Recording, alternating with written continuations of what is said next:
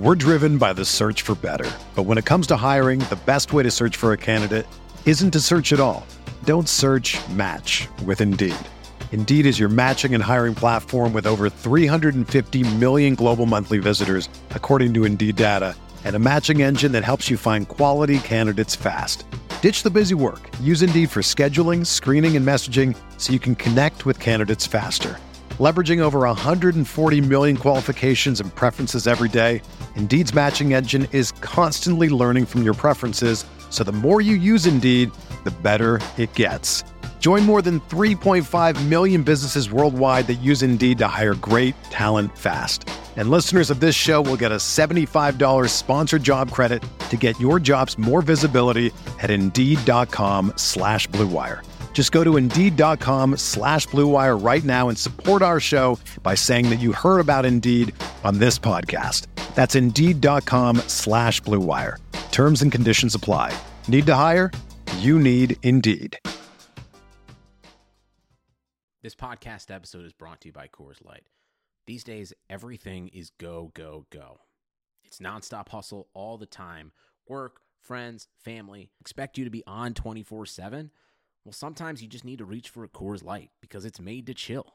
Coors Light is cold lagered, cold filtered, and cold packaged. It's as crisp and refreshing as the Colorado Rockies. It is literally made to chill. Coors Light is the one I choose when I need to unwind. So when you want to hit reset, reach for the beer that's made to chill. Get Coors Light in the new look delivered straight to your door with Drizzly or Instacart. Celebrate responsibly. Coors Brewing Company, Golden, Colorado.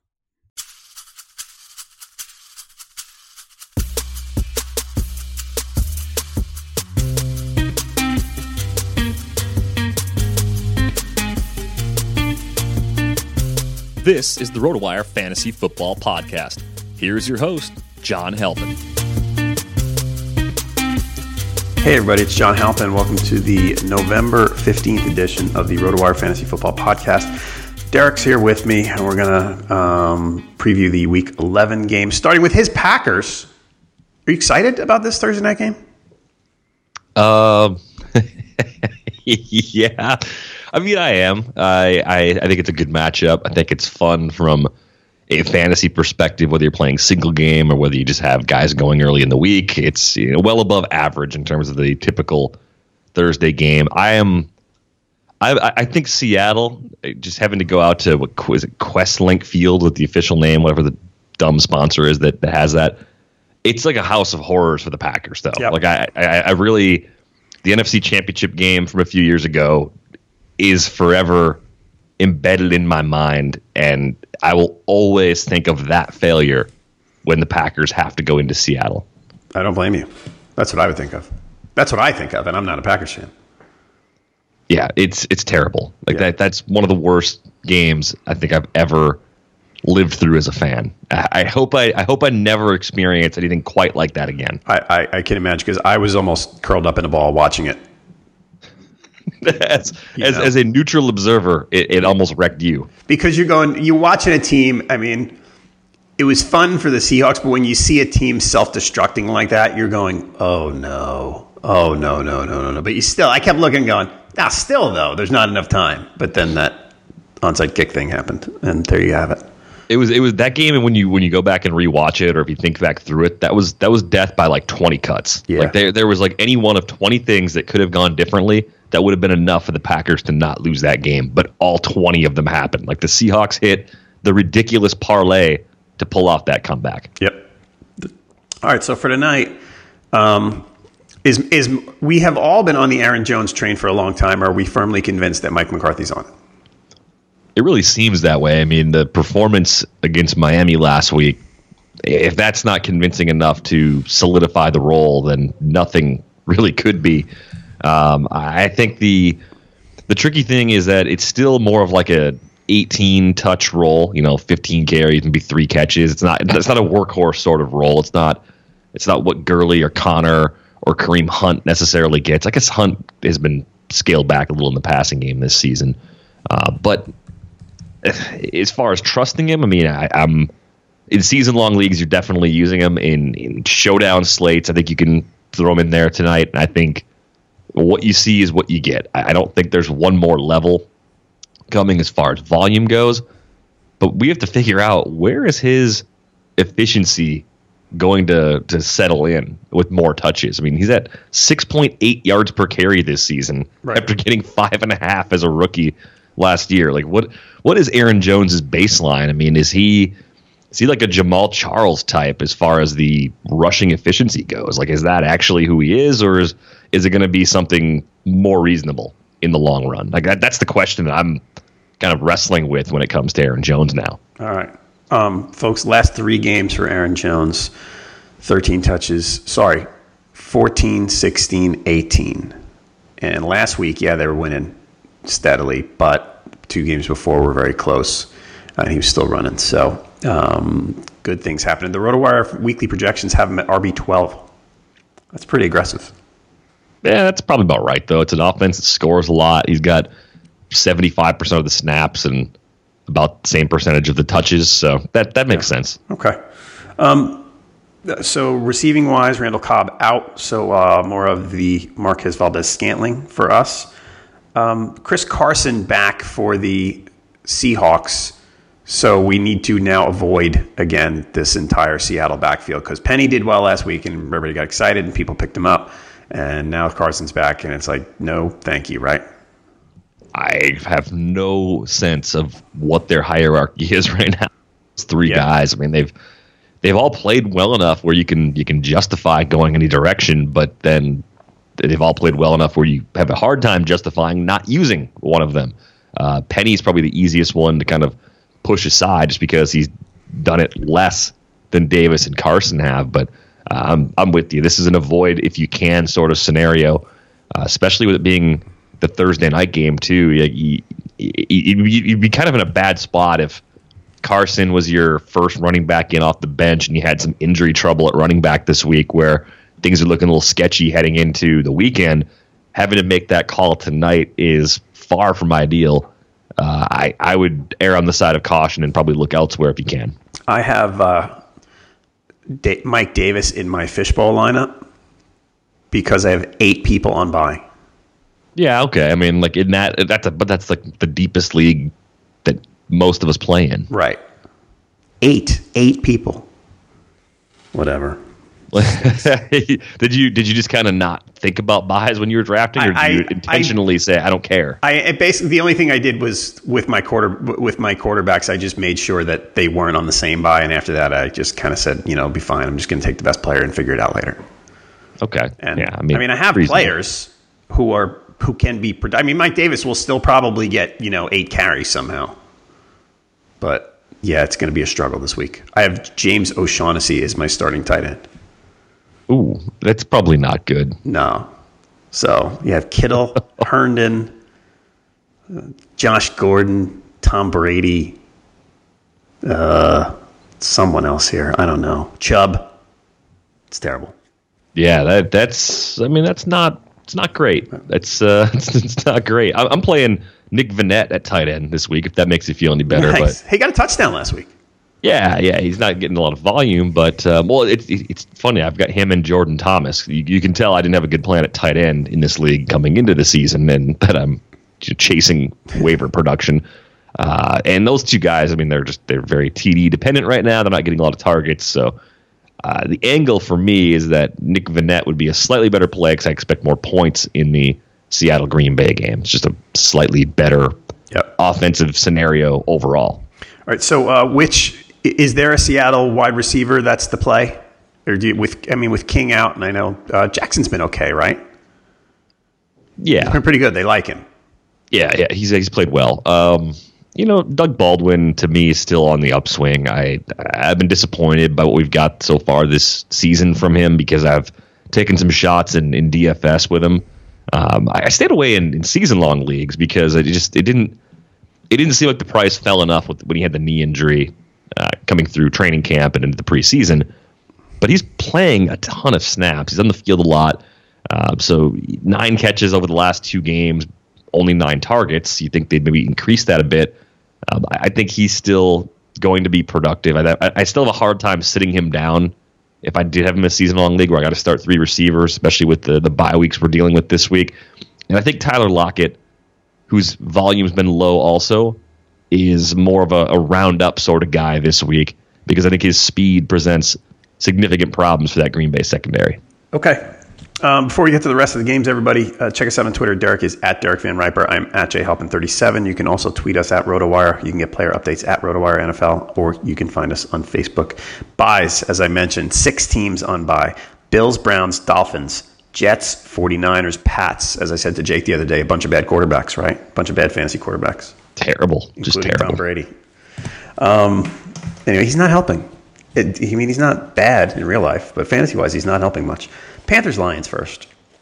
Marvin Jones didn't practice Wednesday. They thought his knee injury on Sunday would be bad.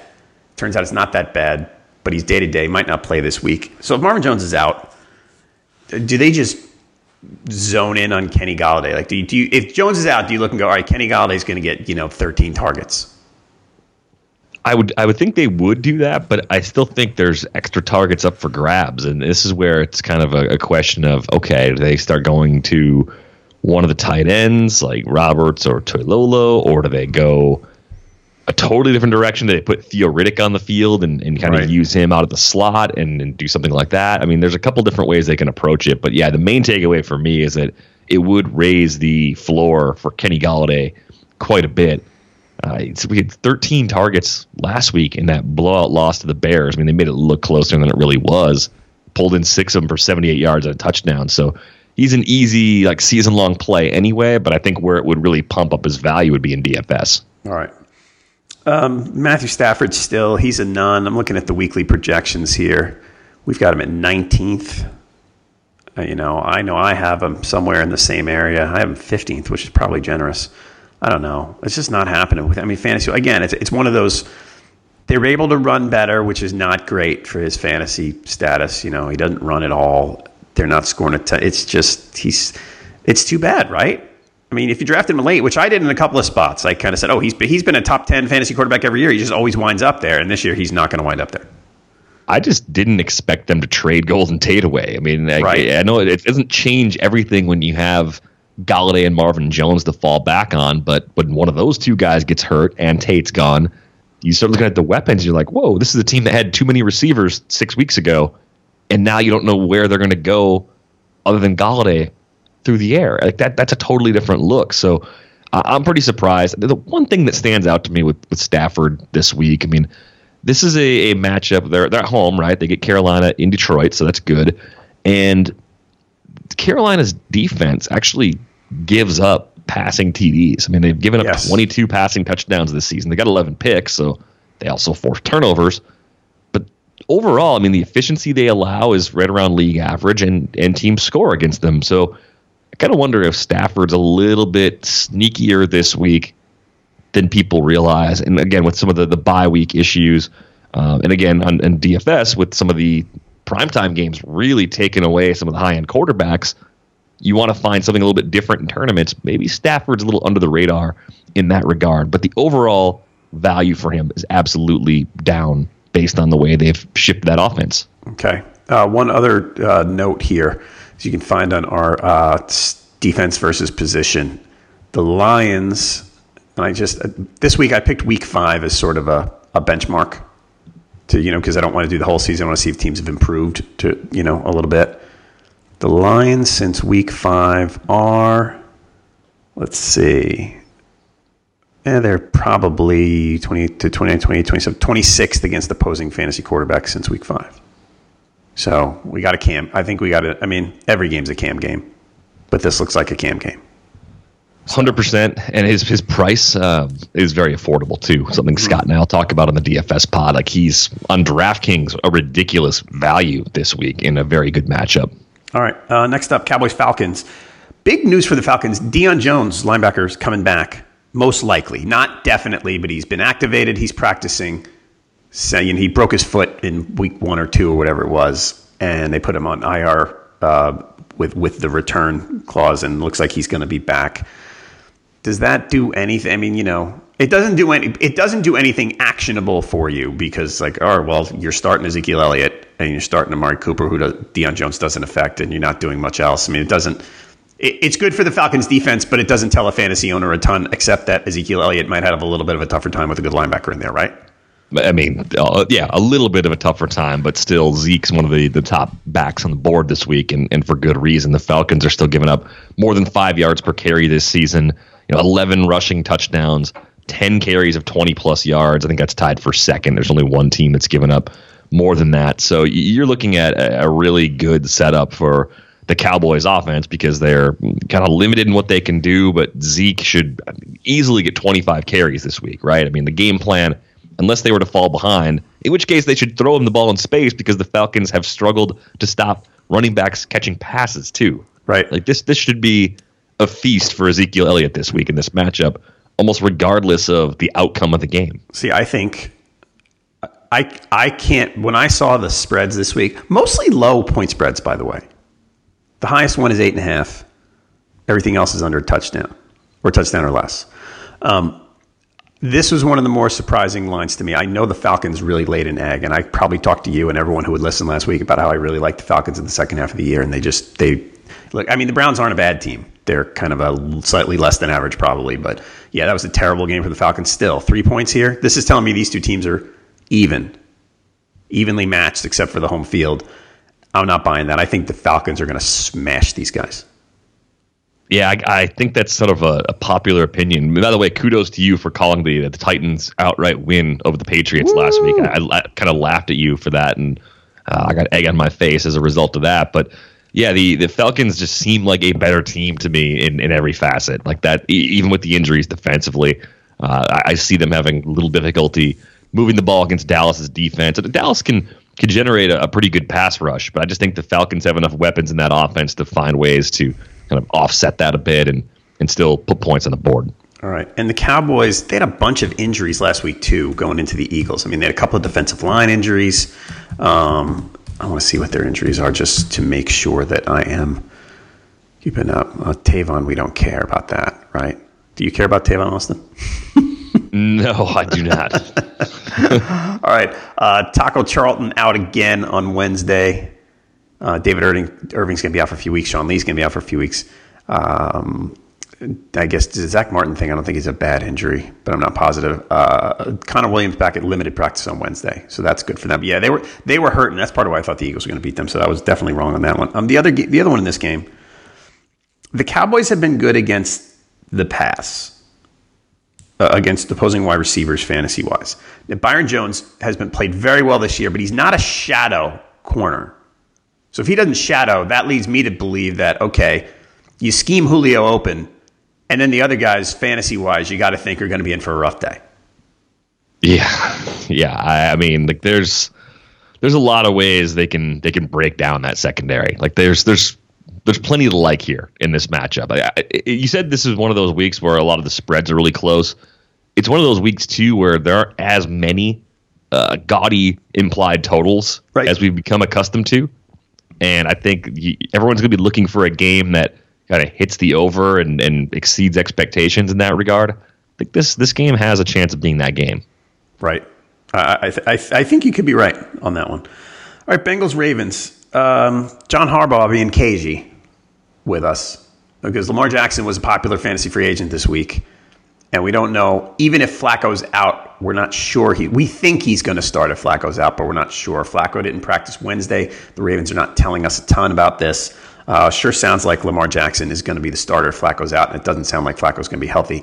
If that's the case, if, so if you got Lamar Jackson sitting on your roster, and let's say your other quarterback is See, it would have to be a good quarterback because if you picked up Jackson as your two, it's not like Matthew Stafford your one, probably, right? You would think. I don't know. I mean, I think you, you just might be in a. In a I, I think any scenario is sort of possible right now. I mean, it, the leagues where where I was trying to chase Lamar Jackson were my two quarterback leagues or my super flex leagues. Like that's that's where I was like, this is interesting. I should I should go ahead and make a move here. And what I'm trying to remember, and maybe you recall this, at the end of the preseason, and, and maybe that doesn't matter because it was three months ago. Was Robert Griffin playing ahead of Lamar Jackson, or was Lamar Jackson following Joe Flacco into games consistently? Like I don't, I don't remember there being any real debate about who the backup was three months ago or at any point in the last three months. I don't either. And I, I wonder if they just, what they've seen from Jackson makes them go, oh no, this could be a disaster. But I mean, if they play him, it sounds like they're going to start him.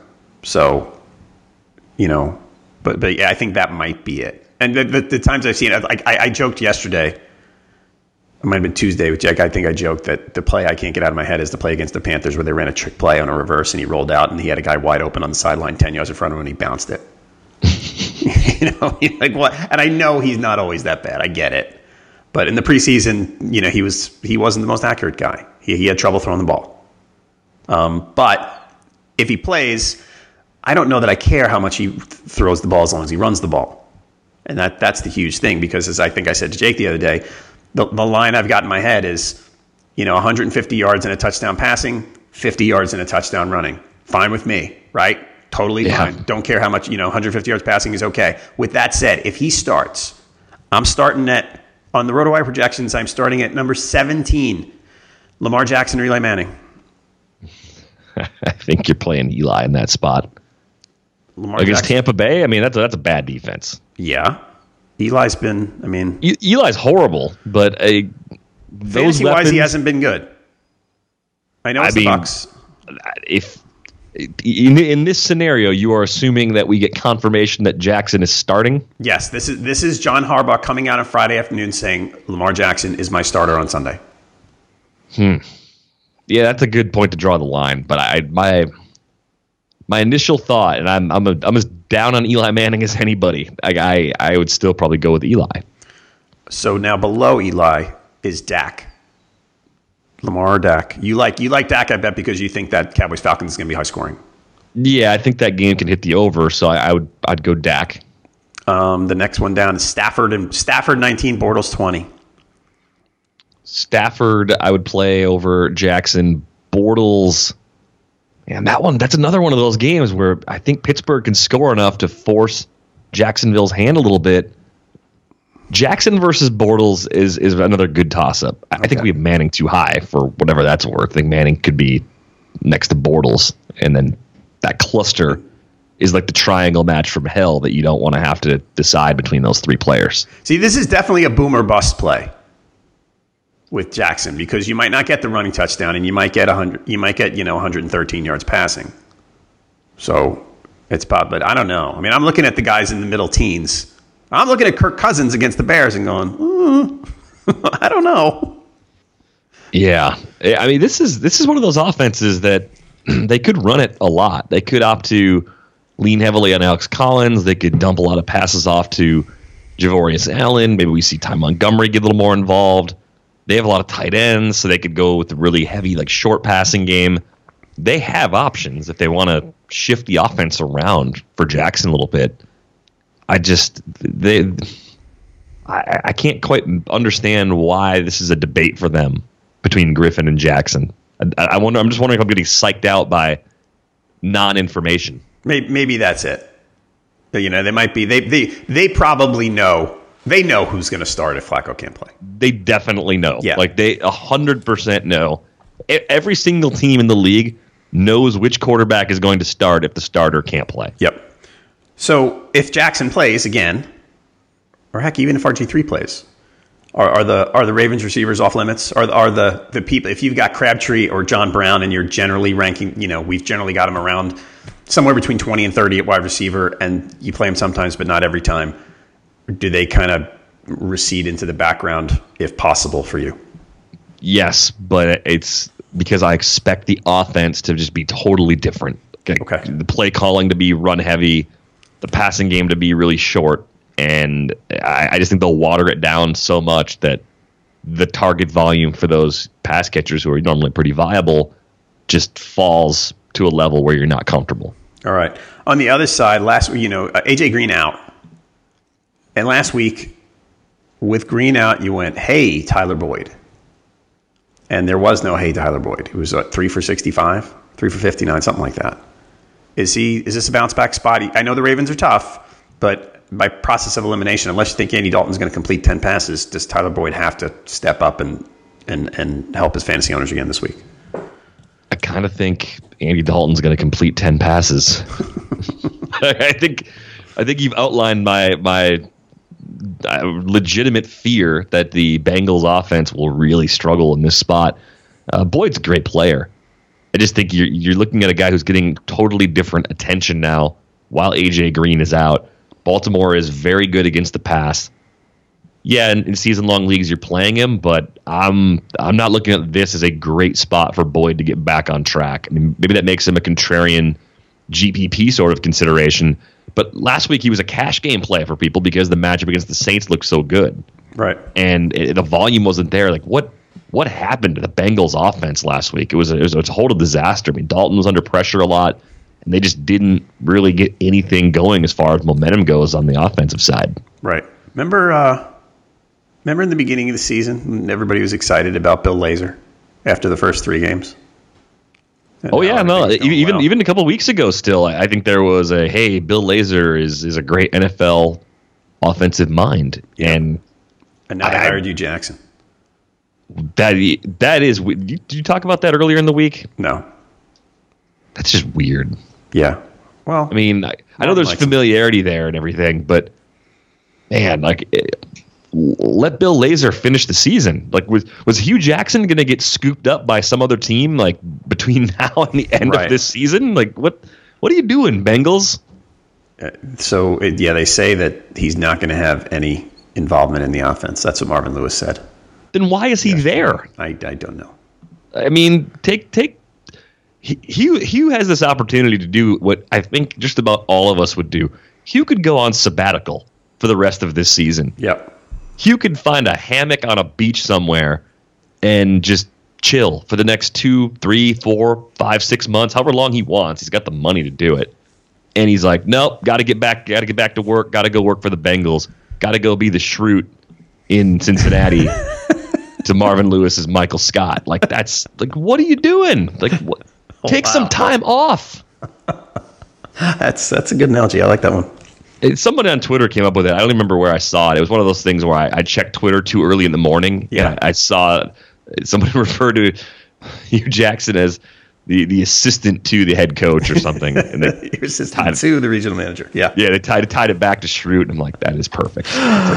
He's not going to run the offense, though, everybody. It's okay. He's in an unscripted role. Um, Titans Colts. By the way, I mentioned it to him the other day. I love the I love the schedule this week. I love all the. There's so many sneaky good games, and this is one of them. Uh, Titans Colts. Are you? So last week, Derrick Henry's owners were just beside themselves before last week. I mean, the whole season's just been a debacle for him as a fantasy player. So now, I mean, but you know, against the Chargers, he got the touchdown, and against the Cowboys, he got the touchdown, but he's not getting the ball and he's not getting the snaps and whatever. And then last week they had that big win. He goes 11 for 58 and two. Are you Derrick? Hen- if you're a Derrick Henry owner, are you back in? He only played 16 snaps last week, by the way. What do you do? So I think with a guy like Henry, the snap count isn't totally important just because they have another guy that they use for a lot of other running back functions with Dion Lewis. When he's on the field, he gets carries, but the carry, okay, the carry load, let's just go back five weeks, five games 11, 7, 12, 6, and 11. With uh, a total of five catches. He averages one catch per game of the last five.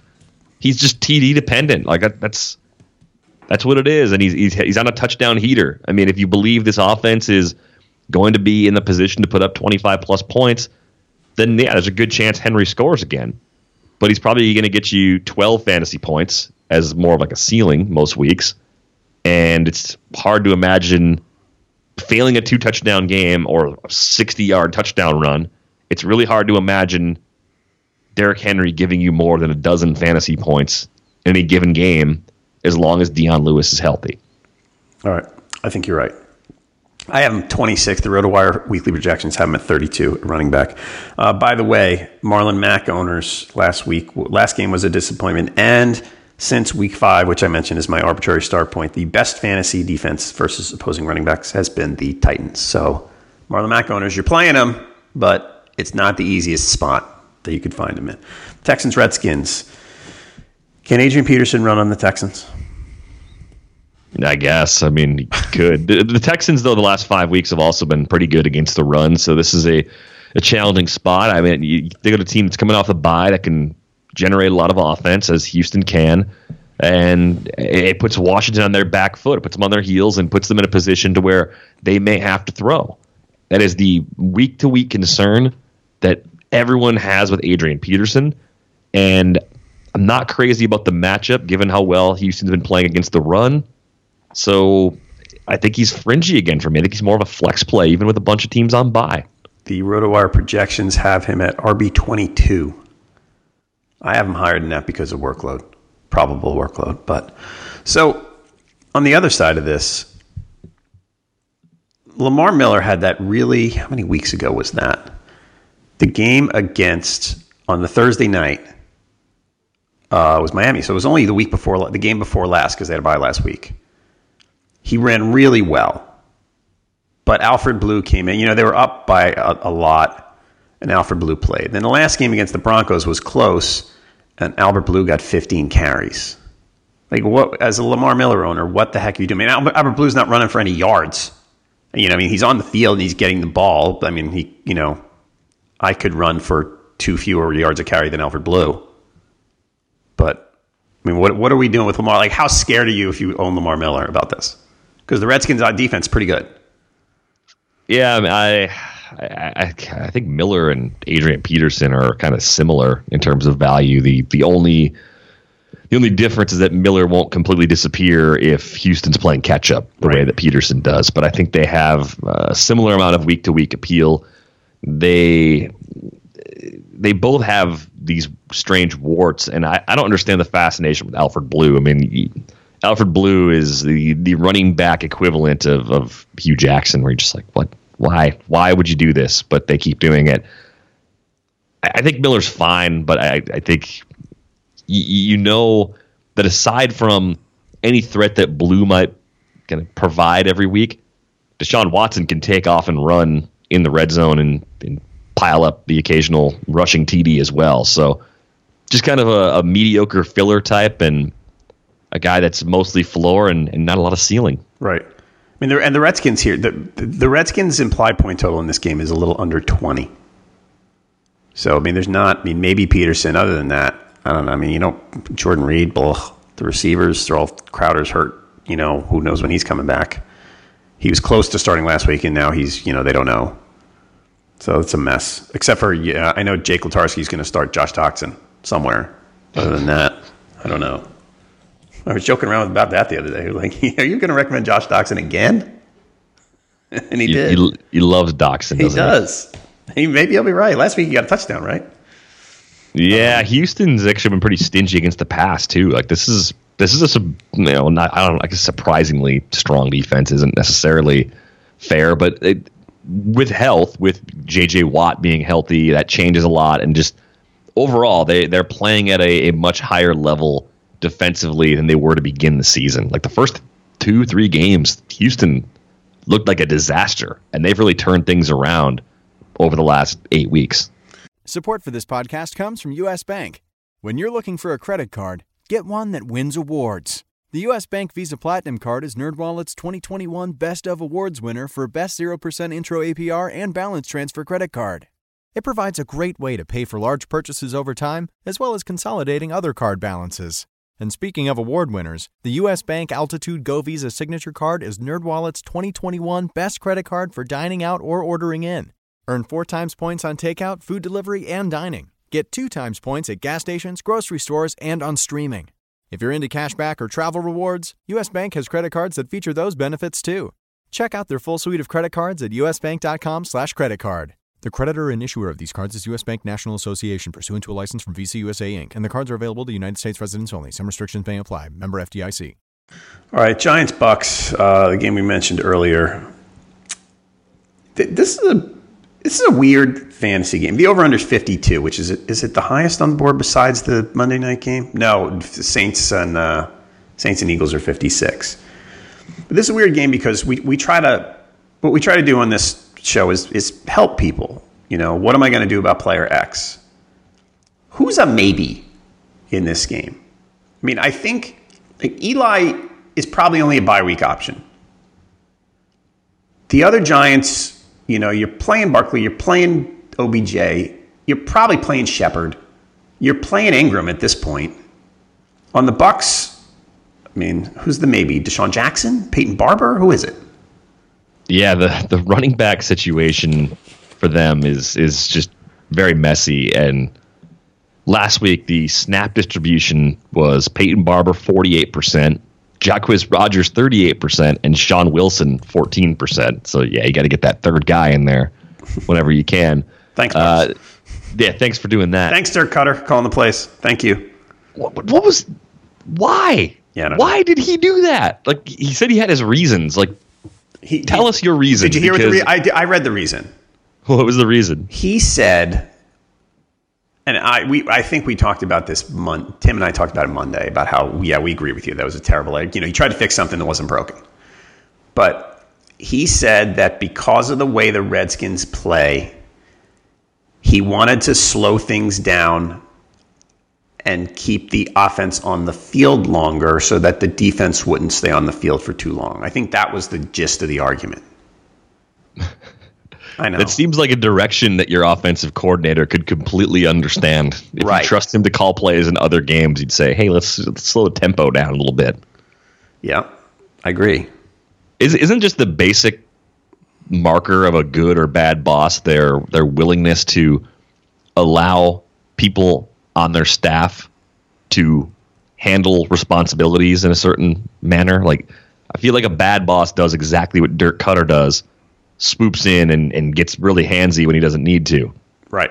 And a good boss Agreed. would just give the direction and trust that it's going to get done in one way or another. Like Especially with your star employee. yeah. The, the guy that the guy that will have a head coaching job somewhere probably in 5 years is Todd Monken. It's not Dirk Koetter. Right. Uh, And I, I think I think like a good leader is not intimidated by having somebody on their staff who's talented. You you want someone who covers your blind spots. You want someone who basically takes your weaknesses and makes them strengths for your team. Like Yep. that's that's what you want. That's what a good leader can do and can recognize. Dirk Koetter, not a good leader, not a good head coach because he gets in his own way. Yeah, it's just it was just a weird. I mean, they moved the ball; they just kept turning it over.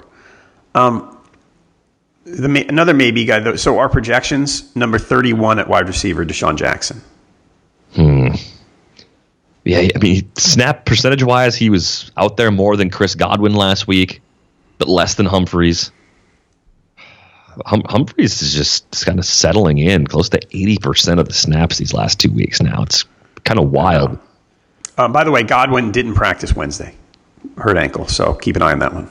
There's Not that a you were going to start him at that point, especially with Humphries, you know, muscling him out. But um, all right, the other thing in this game, I want to see where we have the tight end rankings. The Giants, George Kittle just torched them on Monday night. And they stopped using him, right? Right, they stopped using. I mean, I mean I, it was. I, I joked around on Twitter that at halftime his target share was ninety four percent, and then they just stopped throwing to him. Yeah, it was it was mind boggling. Because I would have thrown to him every single, literally every single play. I would have thrown the ball. When I didn't give it to Breida, I would have thrown it to him. Is this a? I think the Giants do struggle in that area. Uh, is, is is this an OJ Howard? I mean, uh, it's another one. You're starting OJ Howard if you have him, but is this kind of a rub your you know hand fingers together like Mr. Burns and get really excited? I think it's just kind of an average matchup. I mean, I, I um, I'm not going to go too far down the George Kittle ate him up last week rabbit hole, but I, I, I think I believe that Tampa Bay understands the value that OJ Howard presents, and You do? You think that? I think they get it. I, I, I, but this is another one of those situations, just like Aaron Jones a few weeks ago, where it's like, how how how is how is this in any sort of doubt? How do we look at situations and and have to say, oh, we think the team likes this player? He had two targets last week. I know. I don't know. I mean, that that, is, is that is that's probably the biggest tactical failure as It- far as the game plan goes last week, right? Right. And, you know, it's interesting because y- you wonder now what we talked about with the play calling. If it goes back to Monken, and I, ha- I don't know what they're going to do. I haven't read anything this week about Koetter saying, you know, yeah, no, I'm going to give it back. But the four previous games, receptions four five five four with four touchdowns for Howard. And and I, again, I don't. I mean, it, we it's we criticize we, and we joke when we criticize. Sometimes we're not joking for sure. They certainly appreciate OJ Howard. I think I've joked around here with with you and other people that the best thing that OJ Howard could do for his fantasy value is to miss a few blocks, mm-hmm. so that they wouldn't make him stay in and do that anymore. But he's re- he's so good, and and I hope. I mean, I, I think this is a really nice spot for him. And I know, you know, because Kittle got nine receptions or something doesn't mean the Giants are horrendous that way, but they've they've had intermittent trouble with tight ends, and and I think that I don't know. I, I really like this spot for OJ Howard. I mean, the projection system, our projection system has has him as the fourth best tight end, and that's partly a function of you know the tight end position is terrible, but I think it's a good spot for him. Oh, we got a, we got a guy who's 23 games into his career now, second season. He's getting more than 11 yards per target at the tight end spot. Yeah, He's got 17 catches that have gone for 20 plus yards in right. his first two seasons. He's a beast. He's really, really good. Yeah. Like if if he's not a if, if okay, so you you have a bad running game situation in Tampa Bay. You've had it all year.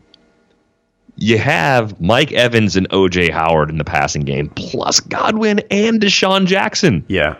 If if you wanted to go full Mike Leach and just basically stop running the ball, you'd be totally justified in doing that. Yep. With Just this with this personnel you have. Fitz Fitz air raid baby.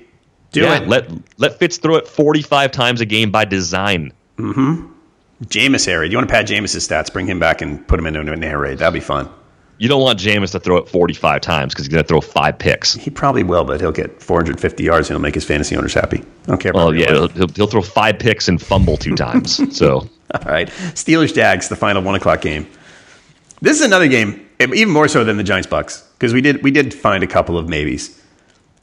Who's the maybe in this game? Because I'm looking at the Steelers both sides, and I go, all right, the players who are lockdown starts, no doubt about it. If you have them, are Roethlisberger, Conner, Antonio, Juju, and Leonard Fournette.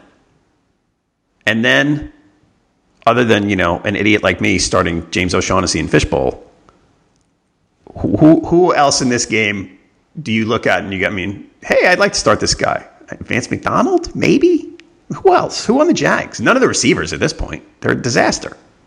Yeah, Vance is fine. The Jags are struggling against tight ends the last 5 mm-hmm. six weeks now. That's been a, a problem. And he, it just seems like McDonald's kind of wrestled away the significant share of the, the routes and the targets at the tight end position. For the Jags, it, it's tricky because I think Donte Moncrief is probably the safest of the receivers. You like him. I don't think he's the most talented of the receivers. I just think they the consistency relative to the other receivers, again, relative to the other receivers, has been there and it's been there in the form of, of red zone targets. Like that that's where he kind of keeps popping up for me. And even then I'm looking at it, I'm like, it's still less than I want from a typical wide receiver. It's like uh, it's less consistent than I thought too. Why did I think he was getting more red zone targets? I don't know because he's got long touchdowns. Well, he's only got yeah. three touchdowns. But he got last week. He got the long one. If you, you look at, you, by the way, sorry to cut you off. I talked about this with Jake. The advanced stats, the player pages, whoever worked on, who worked, who's in charge of that? That's Aaron. Oh my God, this is so great. Yes, this has been such a great addition. very good. Yeah. So I'm looking at Don, you look at Donte Moncrief. You know, percentage of teams' air yards and the percentage of the team's targets and his average depth of target, all way above average. I mean, there's justification here. If you look at all the big green lines on this player page on RotoWire, there's you, you, can you can you can see a justification why Donte Moncrief should be your favorite Jags receiver. Yeah, I mean, and I think maybe part of it for me has been the targets. Uh, 14 going back to Week Five against the Chiefs, three in that weird blowout loss at Dallas, 10 against Houston, seven against Philadelphia, only four against the Colts last week do you think their game plan with Leonard Fournette's return last week shifted much more heavily to run first? Because yes. Fournette played well, and at their best, they will limit what Blake Bortles has to do. It's pretty obvious, right? Hide him, absolutely. So I mean, again, if, if, the maybe for me is Moncrief because he's flashed a few double-digit tight end or double-digit target games his occasional little spurts where he's getting lots of looks in the red zone. And as he pointed out, those the air yards per game, air yards per snap, percentage of team air yards, all very favorable It's just the the catch rate's low, so it, it's it's risky in that regard. But he's been efficient in a lot of ways, even though the up and down nature of the total volume he's getting earlier in the year, especially, has made him so frustrating to have. Donte Moncrief, wide receiver 40 in the RotoWire projections for the week. Dede Westbrook, 38. Mm. Interesting. Yeah. I mean, I, I, I, I don't I'm know. not gonna, I'm not gonna go to the mat on that one, I, but I, I, them. yeah, the, the same, the same sort of target fluctuation occurs with Westbrook. Right. So I, I don't know. I just think Moncrief as a bigger target also makes more sense in the red zone. Yeah. Um. All right. Eagles Saints. Pretty high over under. Uh, are you? So I, I was satisfied. Golden Tate only played 18 snaps Sunday night, and they had the bye week, and you watched it, and you and, and you kind of go, "What the heck?" Pederson said that on the first few series, after the third series, the Eagles went up tempo and it's a lot of code words and guys moving around and he kind of was like you know what he's he hasn't been here long enough i just didn't i didn't want to put him in that situation i'm satisfied with that explanation of them not using golden tate very much and i am fine starting him this week if i have him are you Um, I you could do worse because the matchup is so favorable. I, I just think this is a normal sort of thing we're going to see with players that get traded. It- we see it all the time where it just takes several weeks to get up to speed. We saw it even with Jay Ajayi at the running back position last year when the Eagles traded for him. Um, so yeah, there's there's a lot of things the Eagles try to do offensively. We know it's a fairly complex offense, so that it could take him a few weeks to get up to speed. Not a big surprise with Golden Tate. I mean, I'd play him over the two Jags receivers we just talked about, if that's sort of a Yeah. a starting point of who do you, who do you like less than Golden Tate? Well, the entire Jags receiving core. right definitely where is he on the projections i can't find him Oh no, see a ghost? 42nd yeah, right. no. He's, in, he's in the same cluster, but I, I'd put him ahead of those guys. Okay, our our player page. No, this sorry, this over under is 56. I said 52. It's 56. My bad. Yeah, this is a nice one. Um, yeah, 42nd. I don't buy that for Tate. I got to tell you, I really like Wentz here. I, I'm I am excited to start Carson Wentz because I mean they don't the Eagle. I, I love when they, they're they're playing in a game that they're going to have to keep up the pace on scoring, and they don't run well. Like this is just this is a jackpot spot for Wentz for me. I think this line's a little big too. I, I think Yeah. Philly can keep it closer than that. I don't think they're going to go in there and, and win.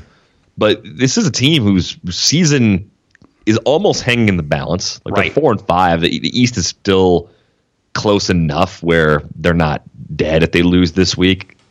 But they, I think they're going to go in there and, and play well. I, I'm with you on Wentz. Um, if I'm pairing him with anybody for like a DFS purpose, Alshon Jeffery or Ertz would be the first two options and it just kind of comes down to the, the rest of the, the lineup construction. Maybe you could go with a full stack. I mean, it, it's going to be easy to, to want exposure to both sides of this Yep. game. I, I totally get it. And uh, with the Saints, I, I just think they're they're firing on all cylinders right now. Things are things are peaking already for them. And do you have any concerns about the the core pieces of that offense right now? I mean, are you using Ingram in season long, of course. Kamara's a lock, whatever. Thomas is a lock. But like, what do you do with Tre'Quan Smith right now? Well, that's the, that's the thing here because they're the Eagles are hurting at corner. So a- and the Saints, the Saints, you know, the the, the usage tree is kind of on the skinny side. But is there another? Do you? I mean, do you want to? Do you look at this game and I mean, I, I look at them and I go, all right, let's. The implied total is about thirty-two, right? But it's like that every week with these guys, and Tre'Quan Smith still doesn't get a lot. So, I mean, why do I want to do that? It's a, I mean, you can make an argument here, but you can make that argument every week, and it just kind of never works out. Yeah, he's he's had more than four targets once. Like that's that's not that's not good. It's not good. So yeah, I don't I don't know where else to go. You know, I'd love to make an argument for somewhere else to go, but I don't think it exists. I don't think it's a smart play. So it's you know like you said, it's Thomas, Kamara, and, and Ingram, and that's that. Um, I mean, Ben Watson is you know yeah he's like again because the tight end position is so bad you could do it. It's not great. Broncos Chargers. Royce Freeman back for the Broncos, most likely. He practiced Wednesday. Sounds like he's good. The last time we saw Royce Freeman, he got hurt in week seven. So before that, the two games before that, he outsnapped Phillip Lindsay. He didn't out carry him, but he outsnapped him. Do you does a Phillip Lindsay owner need to be concerned here? A little bit. I mean, I, I just think this is a, an ugly timeshare where both players are are good enough to get more, but both are good enough to stay on the field. Yeah. I, I don't think we're seeing any significant sort of, of drop off when we look at Phillip Lindsay over these last three games or so. Uh, I, all the same concerns I had about Royce Freeman pre-injury are still there now that he's back from it. You know, I think they had the, the luxury because of Lindsay to give him all the time he needed to get back to 100%. And I'm looking at Freeman and I'm still thinking he's kind of fringy, kind of a flex option just because of the way things are, are running right now in that Denver backfield. And I think the other concern is that the Chargers can put a lot of points on the board and kind of force Denver to throw it a lot. Right. Um, we've got Lindsay RB21 and Freeman RB31 on the RotoWire weekly projections. Chargers side of things, actually, one more on the Broncos. The Chargers have been pretty tough. Again, we're going the last five weeks. They have been the third best team against opposing wide receivers. I think Emmanuel Sanders owners are fine. I think the Courtland Sutton owners might want to chill out this week. Yeah, I would agree with that. Okay. Um, the other thing in this game, I'm I'm still on the I'm the anti I'm anti Williams on the Chargers. I don't want to see any Williamses in people's starting lineups. No Williams for you? No, they don't get thrown to enough, especially Mike. Yeah, if you're playing if you're playing one of the Williamses, it's Tyrell yeah. for sure right I now, just because the targets are there. And either one of Relative. them could get a 50 yard touchdown, and it wouldn't shock me. I still don't want to play them. So um, that's just what they do now. Raiders Cardinals. Oof, this is a bad fantasy game. What's we over under 40 and a half? Is still there? Hold on. 40 a, ga- a game that can almost be ignored. Well, maybe. In the two Byron Leftwich games, remember the story? I think we talked about it last week. I know I talked about it with Tim on Monday. That last week, Leftwich said he talked to Bruce Arians, and I guess the story was that Arians told him just run every, just completely focus on David Johnson and Fitz. Well, in the two games, Leftwich has been the offensive coordinator. David Johnson has 48 touches, 283 yards from scrimmage, and he scored two touchdowns last week. Fitz 22 targets, 14 receptions. So whoever brought, whoever came up with the idea, they are certainly following through with that plan. So if if you were basically at the end of your rope with Fitz, I think you're I think you're out of the woods, and, and he's going to be he's going to help you in PPR. He's not going to be you know last year's Fitz and catch eight passes a game, but he's pretty good. Oh yeah, he's he's fine. Like as a, a floor guy in PPR leagues and as your lower end receiver on DraftKings when the price slides a little bit. Oakland's not good against the pass. They're not good against the run. This is another good David Johnson week. The ongoing question I have is is twofold. One on the Arizona side is between Christian Kirk and Ricky Seals Jones. Is there another player, a third player you trust in the Arizona offense? And on the Oakland side, can they do anything? Can they shake out of this? Can they find a way to start putting points on the board to at least be useful as like a garbage time sort of team or, or anything? Or are they just going to be a total flat tire for the rest of the season? Um, they're going to be a total flat tire. There's nothing to like, and I don't think it's getting better. You, you're going to get random good games from people because someone has to get something. But generally, no. The one guy I do want to point out, though, uh, Jalen Richard, he's still 45% on Yahoo, which means he's gettable in some cases.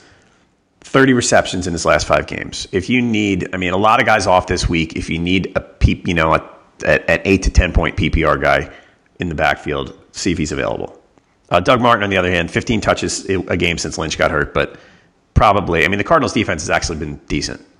So I, I don't really want to, again, bye week, fine. I don't really want to start Doug Martin.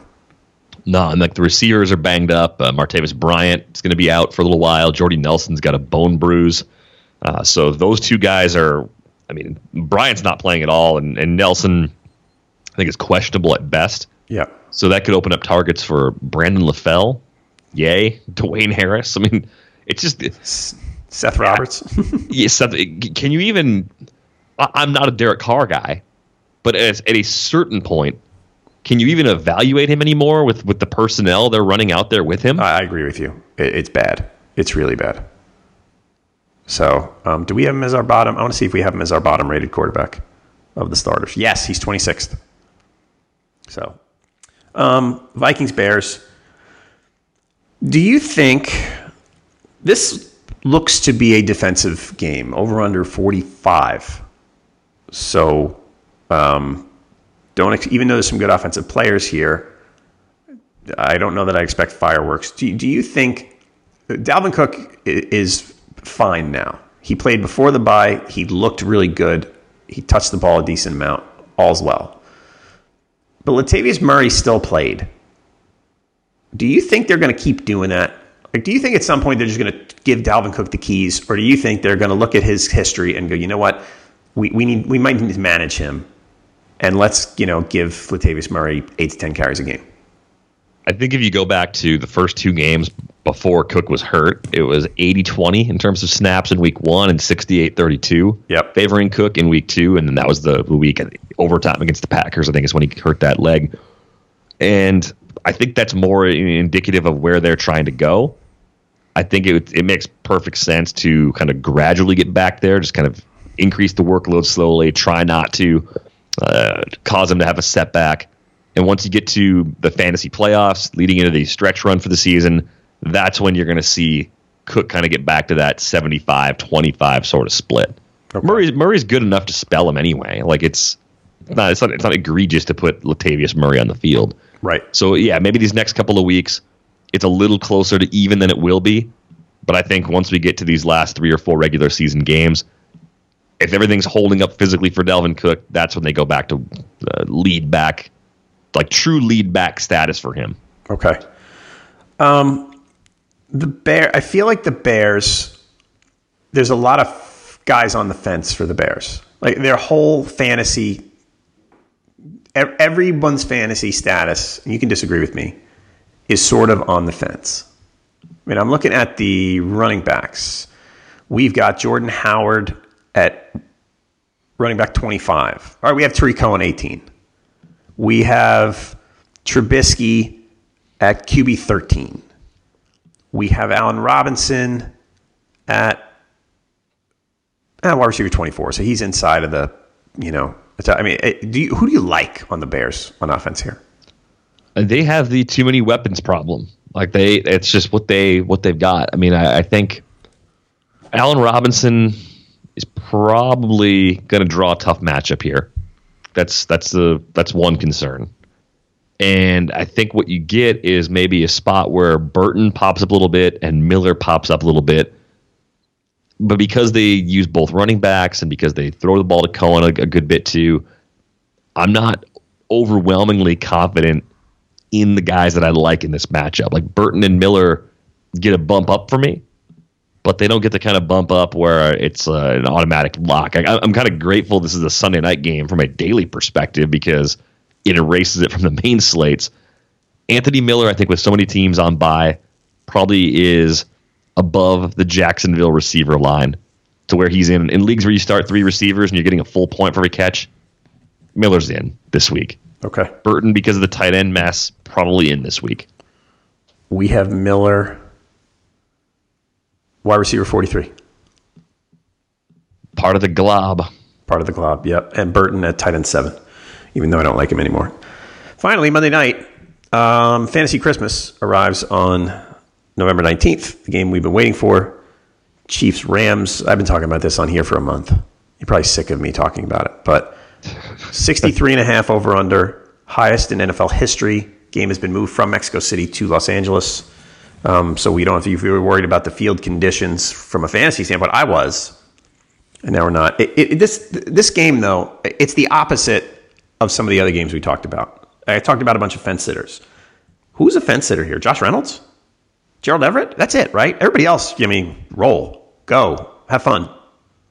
I think the thing I like about these teams is it's pretty clear, like who's involved and who's not, mm-hmm. like for both of them. And if if you need to throw darts because there's a million bye weeks, then it's great that these two teams are playing each other with the highest over under ever because then you can talk yourself into the Reynolds, the Everetts, the Conleys, even with the players ahead of them healthy. Right? If there's that many points scored, unusual stuff could happen along the way. Right. But yeah, I think I think these are two teams that just have pretty straightforward hierarchies and in, in, where the touches are going to go and who's going to provide value most weeks. The weird thing about Reynolds is that it, the games that Kupp was out, Reynolds got a lot of. He was on the field all the time, and they still didn't really throw to him. I mean, in week eight, they he he got, you know, he got a couple of touchdowns, but he only got he got three catches. Yeah, that was that was a weird a weird sort of line, but yeah, eighty four and eighty eight percent of the snaps. I mean, they go three wide a lot in that offense, and he's he's the clear cut winner to me. Uh, we we didn't really see significant changes otherwise with that personnel. So unless Sean McVay has got something different cooked up this time around with Kupp down, uh, I, I think Reynolds is is right in there with that 35 to 40 range group of wide receivers we've been talking about because he's on the field so much in an offense that is projected to score a ton. And he's still only 34% owned on Yahoo. He got picked up a lot this week, but he's still, you know, available more two thirds of the league. So if you need a wide receiver, um, he's worth checking out. Everett's the other one that I mean, he got it. Was last week when he got the touchdown? Yeah, he finally got the touchdown, but he still he doesn't he's not on the field that much. When he goes on the field, it's to catch the ball because Higbee blocks. But I mean, even when Kupp was out, and you go, well, hey, maybe some of the targets funnel toward him. Yeah, weeks five and six, he got three and four. I mean, Again, bad position, but you know, it's a dart throw more than a hey, I can see the logic in his work kind of getting a nice uptick because mm-hmm. you're hoping rather than really thinking it's going to happen. Um, I can't wait to watch this game though. What, what else you got going on? Uh, nothing out of the ordinary. I got the XM show tomorrow morning with Mario, 11 a.m. Eastern, Sirius XM, Fantasy Sports Radio. Got the Friday pod with you. Got the DFS pod with Scott this afternoon. So lots of football over the next 24 hours. How about you? Um, nothing. I've learned to really appreciate uh, Mario's ranting um, in his writing and on Twitter. He just lets it fly. He I mean, does. I, I respect that. Yeah, he really just no holding back at all. So yeah, where you and I are, you know, we're so nice. I, gen- I'm generally nice. I have I have moments of weakness, often induced by McCarthy. there you go. You all do. Your whole your whole office. It's cracks. Still cracks me up. I tell people about it all the time. Like, oh, I know a whole bunch of guys in Madison, Wisconsin who detest Mike McCarthy. I think Joe is the most extreme. Which is strange because he's he's the most calm most yeah. of the time. He, he, I mean, he when he did when you were in Arizona and he did the podcast with me, his his he kept saying that his best case scenario, if you said if you're a Packer fan, the best case scenario is that they lose every game the rest of the year, so that McCarthy is sure to get fired. He gets fired if they don't make the playoffs. You're probably right. I mean, I, I just think that's that's the bar right now. If you miss that, then yeah. there's not really any room. It, it's like staying at a party too long. I think that's kind of what's happening here. I think so. I would love to see Rodgers with some great offensive coach. I think it'd be fantastic. I just I wish we had time travel for a lot of reasons, but one of them would be that McCarthy could have been fired and they could have hired Sean McVay. Like that. Yeah. Imagine Rodgers with Sean McVay designing an offense It'd for him. be the greatest thing ever. It'd be so. It'd be fun. All right, uh, folks, listen to Shore Podcast. Get a free 10-day RotoWire trial, rotowire.com slash pod. No credit card needed for that. That lets you check out nearly all the features on the site. Take a look now, rotowire.com slash pod. Please leave reviews and ratings wherever you're listening. We always appreciate them. And thank you for listening to this edition of the RotoWire Fantasy Football Podcast. Derek and I will be back on Friday afternoon to cover the latest news and injuries, so please come on back then. For Derek VanRiper, I'm John Halpin. See you next time. Everyone is talking about magnesium. It's all you hear about. But why? What do we know about magnesium? Well, magnesium is the number one mineral that 75% of Americans are deficient in. If you are a woman over 35, magnesium will help you rediscover balance, energy, and vitality. Magnesium supports more than 300 enzymatic reactions in your body, including those involved in hormonal balance. From functional medicine doctors to mental well being and female hormone experts, we all know that magnesium is the one mineral to improve all aspects of well being and health. But which one? Magnesium Breakthrough from Bioptimizers, the trusted choice recommended by leading experts with seven best absorbed forms of magnesium to ensure your body receives the support it needs for overall well being. Go to bioptimizers.com slash balance today and use code BALANCE10 for 10% off. Support your journey to wellness at B-I-O-P-T-I-M-I-Z-E-R-S dot com forward slash balance. Magnesium Breakthrough from Bioptimizers, your foundation to optimal health and vitality.